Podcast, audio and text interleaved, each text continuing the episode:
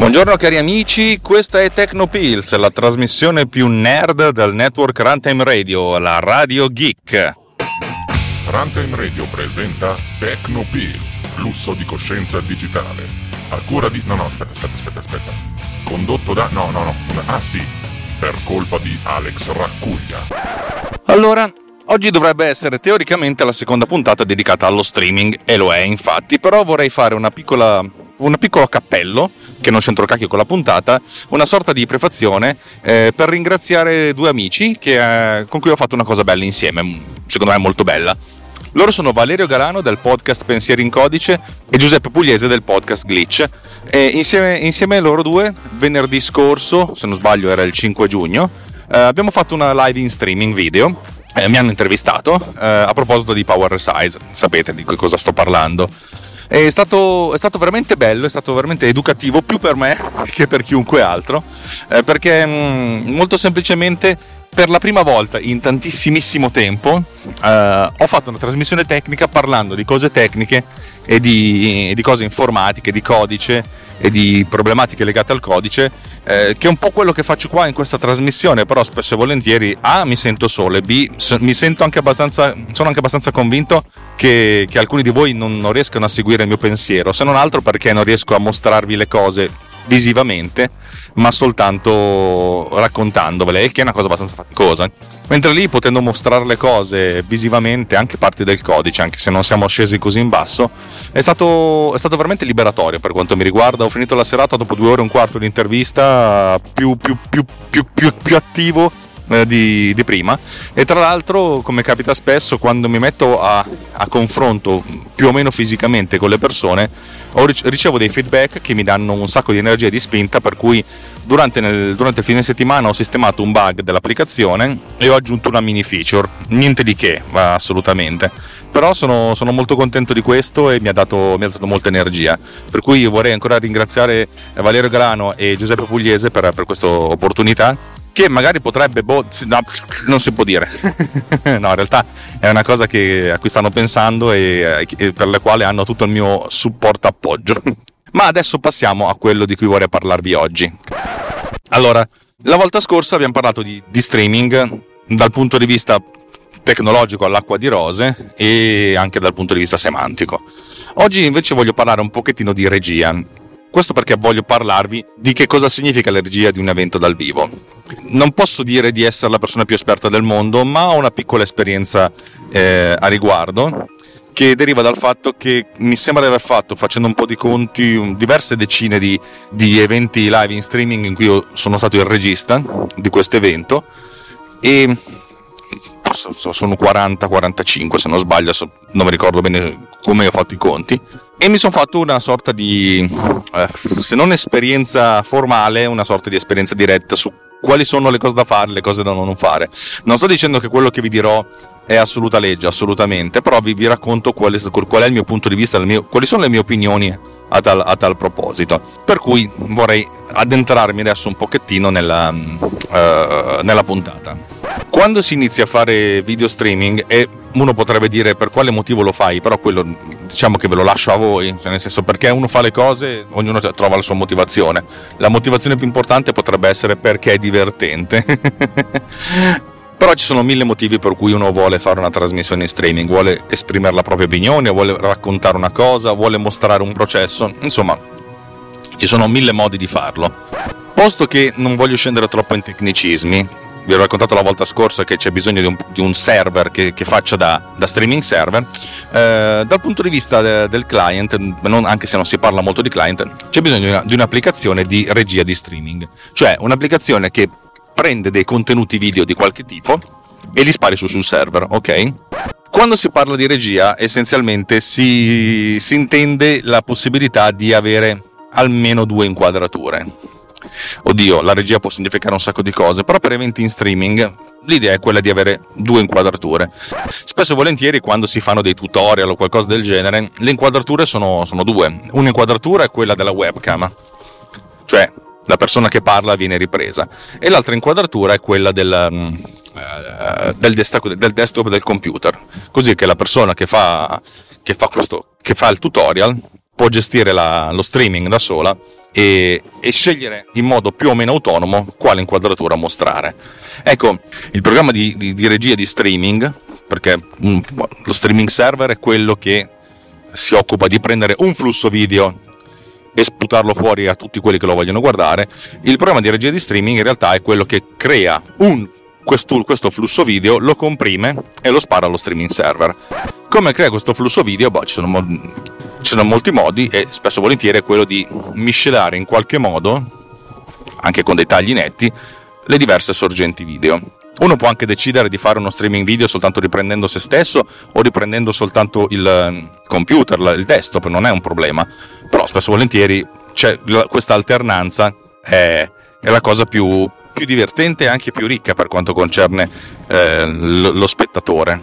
Parleremo di queste cose quando poi affronteremo le tematiche dello spettacolo. Ovvio che uno può dire, ah, grande spettacolo, no, in realtà quando si, si costruiscono dei contenuti da, da visualizzare più o meno in diretta uh, da, da, parte di altre persone, diciamo che si fa una sorta di spettacolo, uno show e in cui fondamentalmente lo spettatore deve vedere le cose più linde, pulite e fighe possibile, sbattendosene o ignorando bellamente quello che c'è dietro. Vabbè, di questo parleremo fra una o due puntate. I programmi di regia di streaming sono dei programmi molto complessi, eh, non mi ricordo di averne mai visto uno che fosse, tra virgolette, semplice da usare. Se non erro, ce n'è uno che vive d'abbonamento a tipo 10 euro al mese ed è soltanto per Mac, per cui non voglio parlarvene. Primo perché non lo uso nemmeno io, per cui non lo conosco molto bene, potrei fare un po' di test, ma siccome la maggior parte di voi che mi ascolta non ha un Mac, sarebbe un po' una una rottura di palle da ascoltare. Già parlo troppo di Mac quando parlo delle mie applicazioni, figuriamoci, o di Final Cut, figuriamoci se mi metto a parlare di un'applicazione di streaming. Per cui oggi andiamo un pochettino più sul, sul basico e cercherò di essere il più lineare, il più elementare possibile. Proprio perché non posso farvi vedere le cose, non posso scendere troppo in tecnicismi. Per cui lasciate che quello che vi racconto è una sorta di, boh, neanche un'infarinatura, una sorta di, di impressione, così che se siete interessati all'argomento magari andate a cercare delle cose, oppure magari raccontandovi tutto questo smettete di essere interessati e allora è ancora più divertente. Dicevo, il programma di, di regia di streaming si occupa di avere uno o più uh, sorgenti video da miscelare in qualche modo. Ecco, la, la, prima cosa interessante è che appunto vabbè, la sorgente video della webcam è una sorgente video per cui ci va bene, è una cosa che funziona e lì ce l'abbiamo sempre avuta la webcam. Per quanto concerne invece il desktop è una cosa un pochettino più complicata, però la cosa, la cosa bella è che tutti i programmi di, di regia di streaming hanno la possibilità di fare la cattura dello schermo in modo tale da utilizzare questa cattura come un elemento video, per cui si possono avere già più due, quelle due sorgenti, eh, una con, con, la webcam, una col, col desktop. Sto facendo la, la, la, versione più semplice in cui c'è una persona abbia un, so, un portatile che abbia la webcam eh, nel, nel, nella parte alta del, eh, del display e poi il, un singolo display. Vedremo più avanti come avere due display quando si fa streaming è una di, quelle, una di quelle cose che ti cambia la vita. Allora, tutti i programmi di regia di streaming si basano sugli stessi concetti. Io vorrei parlarvi oggi di, del programma più utilizzato al mondo perché è gratuito, è sufficientemente potente ed è iper multipiattaforma, credo che possa girare anche sulla Nintendo Switch, per dire. Cioè gira su qualsiasi cosa, anche su Nokia 3310. Si chiama OBS, Open Broadcast Studio. Eh, lo trovate, cercatelo, vi metterò il link nelle note dell'episodio e potete testarlo come tutti i programmi di, di streaming, quando, quando, parlo di programmi di streaming sappiate che se non dico streaming server intendo il programma di, di regia di streaming. Come tutti i programmi di streaming la interfaccia e le, le funzionalità sono un po' ostiche. Non mi ricordo cioè qualcuno poi ci ha costruito sopra, visto che è un progetto open source, ehm, delle interfacce più o meno sensate, più o meno semplici, andando probabilmente ad eliminare alcune funzionalità.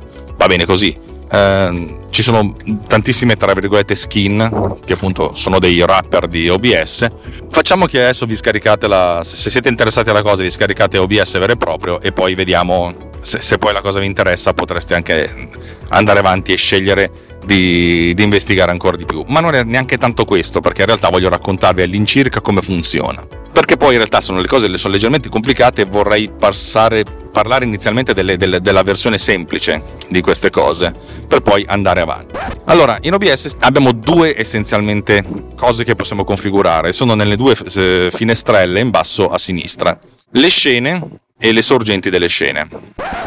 Prima di addentrarci, vediamo di fare una cosa semplice. Molto spesso, quando vediamo una, un, una regia in streaming di un tutorial qualcosa del genere, la cosa che vediamo è il display del, del computer della persona che parla e in basso, a sinistra o a destra, o in alto, a sinistra, a destra, insomma comunque una in piccolino, picture in picture, la webcam, cioè quello che viene inquadrato dalla webcam.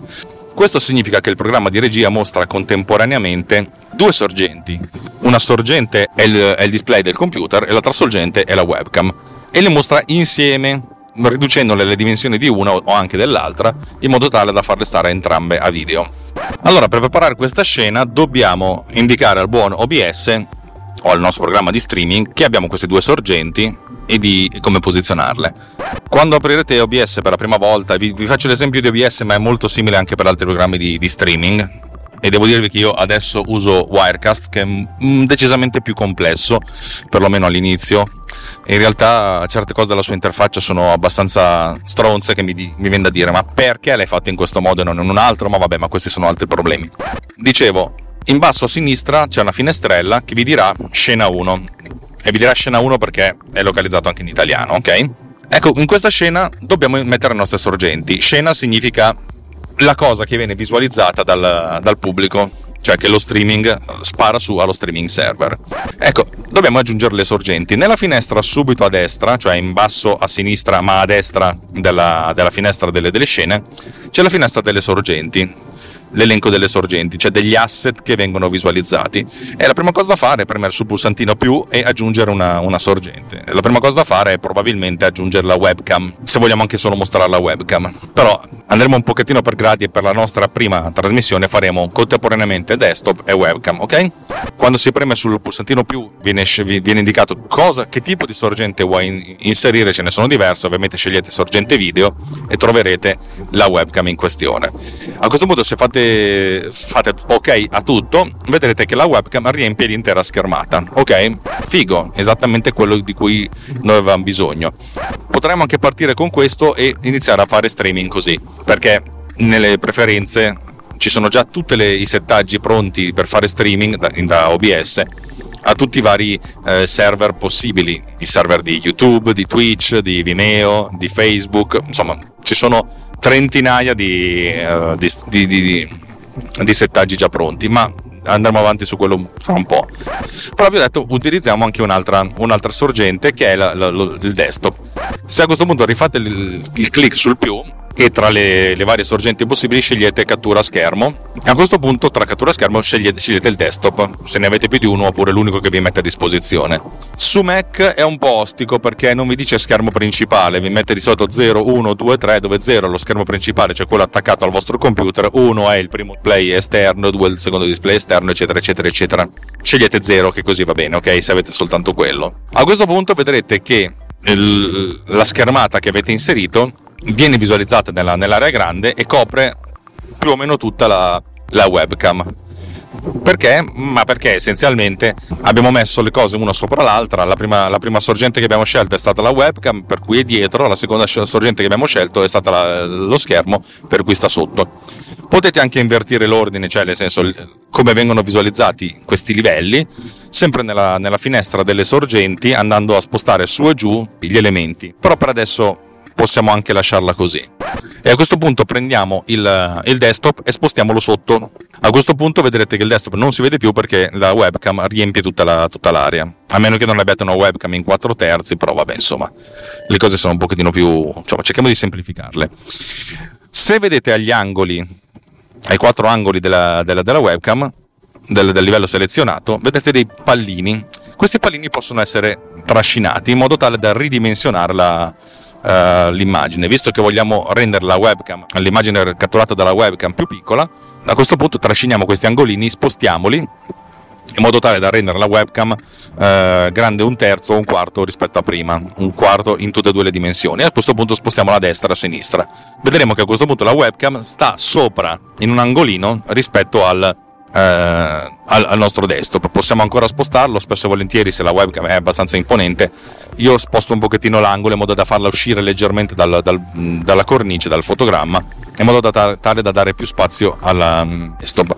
Se il desktop non è in 16 noni, a questo punto possiamo spostare anche il desktop dalla parte opposta per farvi capire. I display del, dei Macintosh sono dei, dei portatili, sono spesso e volentieri in 16 decimi, per cui sono leggermente meno larghi del 16 noni, per cui io se prendo il desktop lo sposto del tutto a sinistra, ancorato proprio al bordo sinistro della, del fotogramma e la webcam la, la, la ancoro al bordo destro, in questo modo ho una sorta di piccola banda nera, che vabbè non è particolarmente bella da vedere ma fa niente, e però in questo modo faccio sì che l'overlap, cioè la sovrapposizione tra la webcam e, il desktop, sia la minore possibile. Ecco, fondamentalmente io potrei iniziare a fare streaming direttamente, eh, direttamente da qui. Perché ho la mia composizione, potrei spu- spu- sputarla fuori esattamente così. Però la cosa interessante è che vedete che, dato che state facendo la cattura dello schermo, e avete la, la finestra di, di, OBS in primo piano, nella, nella, cattura dello schermo vedrete la finestra di OBS. All'interno di questa finestra di OBS vedete la cattura dello schermo e all'interno della cattura dello schermo vedrete la finestra di OBS, così all'infinito. Che è una cosa molto divertente, si usava molto in, in televisione negli anni 70, però diciamo che non è bello.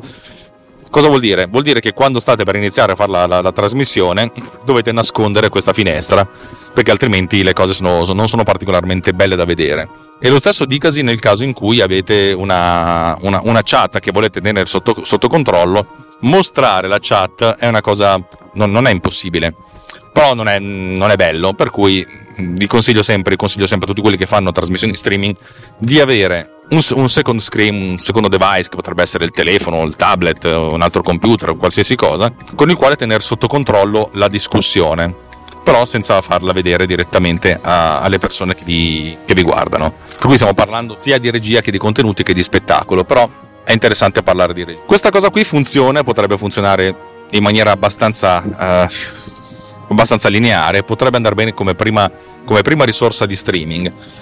Spesso volentieri però una persona vuole anche eh, magari fare un, una, una, parte introduttiva e una parte finale in cui mostra solo se stessa dobbiamo creare un, una seconda scena in cui mostrare soltanto la webcam. Perché si fa così? Perché, perché è come se noi creassimo le scene come se avessimo dei fogli bianchi in cui posizioniamo delle cose. Ecco, nella prima scena, quella che abbiamo fatto fino adesso, è, è la nostra scena principale, cioè quella che noi eh, mostreremo quasi sempre quando facciamo il nostro streaming. Però nel caso in cui non vogliamo mostrare il desktop, dobbiamo crearci una nuova scena e questa nuova scena deve avere dentro di sé soltanto la, la webcam. Creiamo una nuova scena, in basso nella finestra delle scene c'è il pulsantino più, rinominiamola come solo webcam per dire, scusate perché sto per essere ucciso da una betoniera, e rifacciamo lo stesso percorso. Nella, nell'elenco delle sorgenti facciamo più, selezioniamo la webcam e a questo punto facciamola riempire, eh, riempiamo l'intero schermo. Avremo le nostre due scene, la prima scena con soltanto la webcam, la seconda scena con webcam e desktop. Come si passa da una all'altra? Beh, essenzialmente si possono impostare le, delle scorciatoie di tastiera perché altrimenti ogni volta che dobbiamo fare il cambio dobbiamo mostrare la finestra, che non è una cosa bella, cliccare sulla, sulla scena e poi richiuderla. Però se guardate bene OBS vedremo che le finestre possono essere due. Prima di terminare questa brevissima puntata, che vi ricordo è sempre una puntata così all'acqua di rose per raccontarvi un po' come funziona la regia di una, di una trasmissione in streaming, vediamo che a, a, destra, in basso a destra, ci sono alcuni pulsanti. I due pulsanti principali, secondo me, sono trasmetti e registra. Che cosa fanno? Allora, trasmetti essenzialmente fa partire lo streaming cioè fondamentalmente inizia a sparare i fotogrammi al, allo streaming server. Registra invece salva questo streaming su, sul computer locale. Perché lo deve fare? Perché lo si può fare? Perché ha senso? Perché ha sempre senso tenersi una, una, una registrazione di quello che si fa e uno potrebbe dire ma non, non va bene usare già la registrazione che, che, io salvo su YouTube? Sì, però metti caso che salta la connessione, che c'è qualche problema o che il, il servizio di streaming poi dopo ricomprima il video, fa sempre comodo avere una versione ad alta qualità in locale, anche perché così se, se, facciamo degli errori, se vogliamo comunque modificare un po' la puntata, abbiamo la possibilità di lavorare su, questa, su questo nuovo file, su questo file e, e creare una versione eh, rifinita, ripulita di quello che è successo poi dal vivo. Molti non lo fanno, è una scelta assolutamente condivisibile, non c'è niente di, di male. Io personalmente sono una persona che a cui piace la diretta, a cui piace il contatto dal vivo, però è ben conscia che lo spettacolo si può sempre migliorare, lo spettacolo deve sempre continuare, lo spettacolo si può sempre migliorare, per cui il bello della diretta è il bello ed è in diretta, però se lo vedi in differita ha, ha senso renderlo ancora più bello. Questa è la mia, la mia, convinzione. Come si fa a trasmettere in streaming? Eh, le cose sono un po' più complicate. Mm. Ci sono alcuni programmi che danno molta più eh, libertà, cioè mo- si, si, connettono molto meglio alle API di certi servizi. Io per esempio uso Wirecast ed è molto più, più forte rispetto ad altri sistemi, però Wirecast è un programma molto costoso, bello, bello ciccio, non, cioè nel senso se imparare a usare OBS è un po' una fatica, imparare a usare Wirecast, eh, insomma, guardarsi tutti i tutorial che fanno, molto belli però sono tanti e sono un po', un po ostici. Insomma, quello che si fa è andare a vedere le, le configurazioni, tutti i servizi di streaming, YouTube, Twitch, eccetera, eccetera, hanno le loro, le loro caratteristiche e il loro tutorial, um, YouTube fa essenzialmente questo. Se andate nella vostra pagina di YouTube, in alto a destra c'è il pulsante crea video e quando lo cliccate potete scegliere o se caricare un nuovo video da un file o andare in diretta. Eh, scegliete andare in diretta, viene, si apre un, un pannello di controllo con un'interfaccia scura, stavolta non chiara, in cui ci sono diverse informazioni, tra le quali ehm, due sono informazioni, una chiave e una password, che sono quelle che consentono al, allo, al, al, programma di regia di streaming di comunicare col server e far sì che quello streaming sia il vostro streaming e non di qualcun altro. Ecco, essenzialmente nel programma di streaming in OBS, per esempio, andate nelle impostazioni di, insomma, nelle preferenze che sono enormi, se vedete, e in queste preferenze andate a settare, andate a scegliere come streaming server trasmissione il, il, servizio che avete scelto, per esempio YouTube, e quando dovete configurare incollate qui le due, le due chiavi, la chiave e la password che, che, YouTube vi dà. A questo punto funziona così, ve la faccio molto all'acqua di rose, un po' una rottura di palle. Quando si fa questa cosa e si preme il pulsante trasmetti, bisogna sempre ricordarsi di, fare, di schiacciare il pulsante trasmetti, altrimenti non funziona, inizia lo streaming, cioè il, il programma di regia di streaming comincia a sputare verso YouTube o verso il servizio, insomma verso YouTube, i fotogrammi, ok? Di questo ne abbiamo parlato la volta scorsa. E YouTube dopo un po', ci vorrà qualche secondo, ma anche 10-20 secondi, nella finestrella si inizieranno a vedere i contenuti che vengono streamati, che vengono sputati fuori dallo streaming, dal, dal programma di regia di streaming. E a questo punto si dovrà premere il pulsante in alto a destra, trasmetti ora. Altrimenti, finché non si preme questo pulsante, non inizia la trasmissione in streaming. Quando si preme questo, a questo punto la trasmissione in streaming inizia. YouTube vi mette a disposizione, cliccando col tasto destro sulla finestrona della, del video, si apre un menu.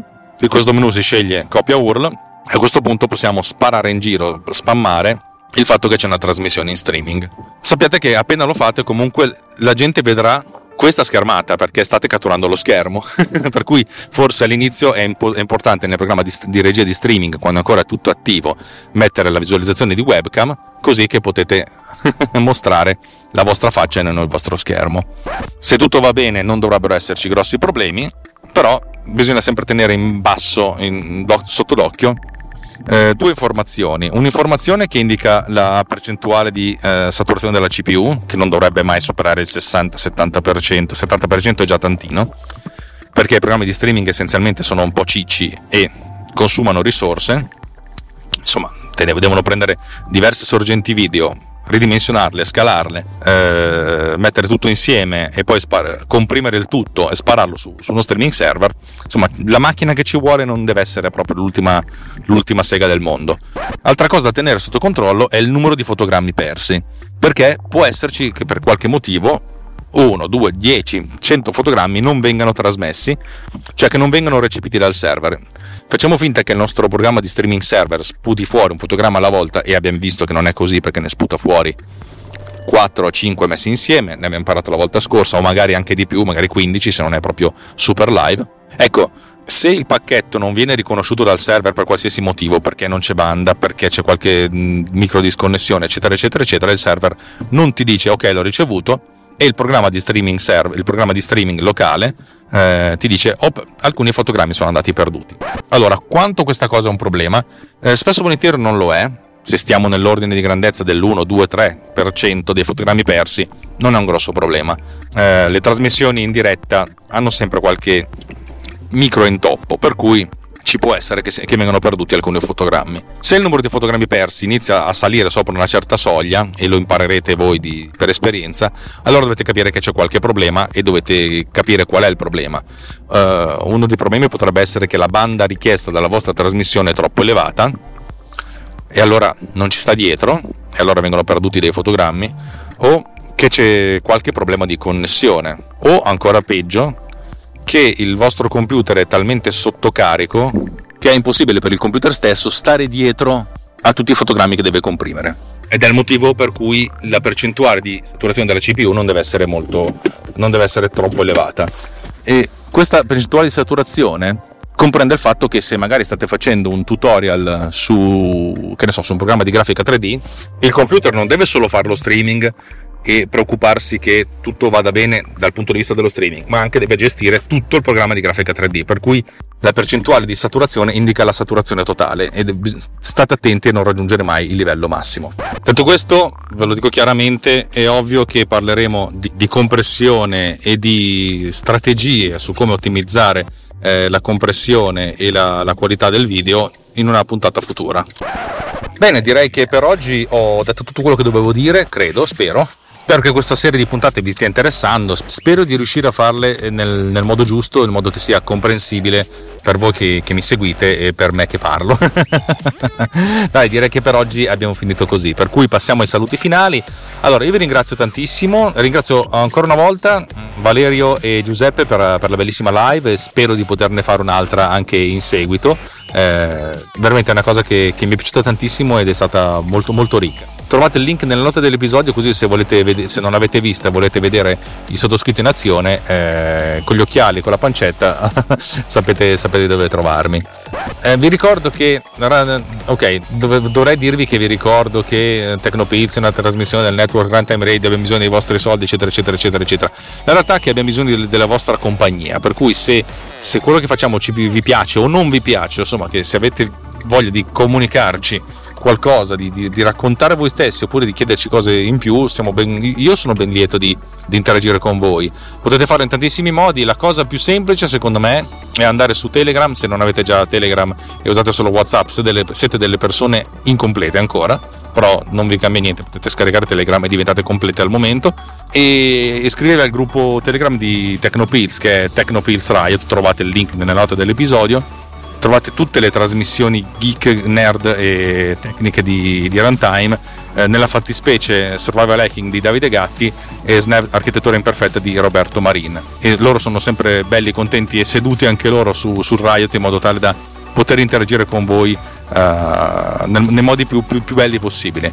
Altrimenti, io ragazzi, ci sono tanti modi per contattarci, cercateci in qualche modo. Potete persino utilizzare l'email alex.alexracuglia.net, c'è chi usa LinkedIn, eh, se usate Instagram, bah sì, ma non sono un grande fan di Instagram se usate mm, altri mm, social network eh, tipo Facebook, non vi assicuro che vi rispondo subito perché sono, lo uso veramente molto molto poco. Beh, direi che per oggi abbiamo terminato, basta, è, sta- è stato bellissimo, ci vediamo fra 4 o 3 giorni, dipende da, da, da che giorno è. No, essendo giovedì ci vedremo fra 4 giorni, cioè tra lunedì. Ciao!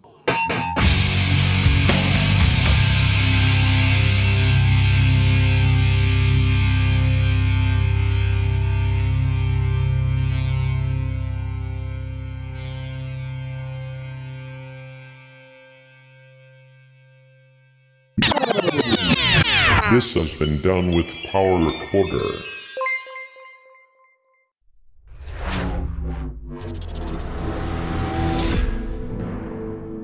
This podcast is edited with Producer. Discover more at ultimedia slash producer ulti.media slash producer p-o-d-u-s-c-e-r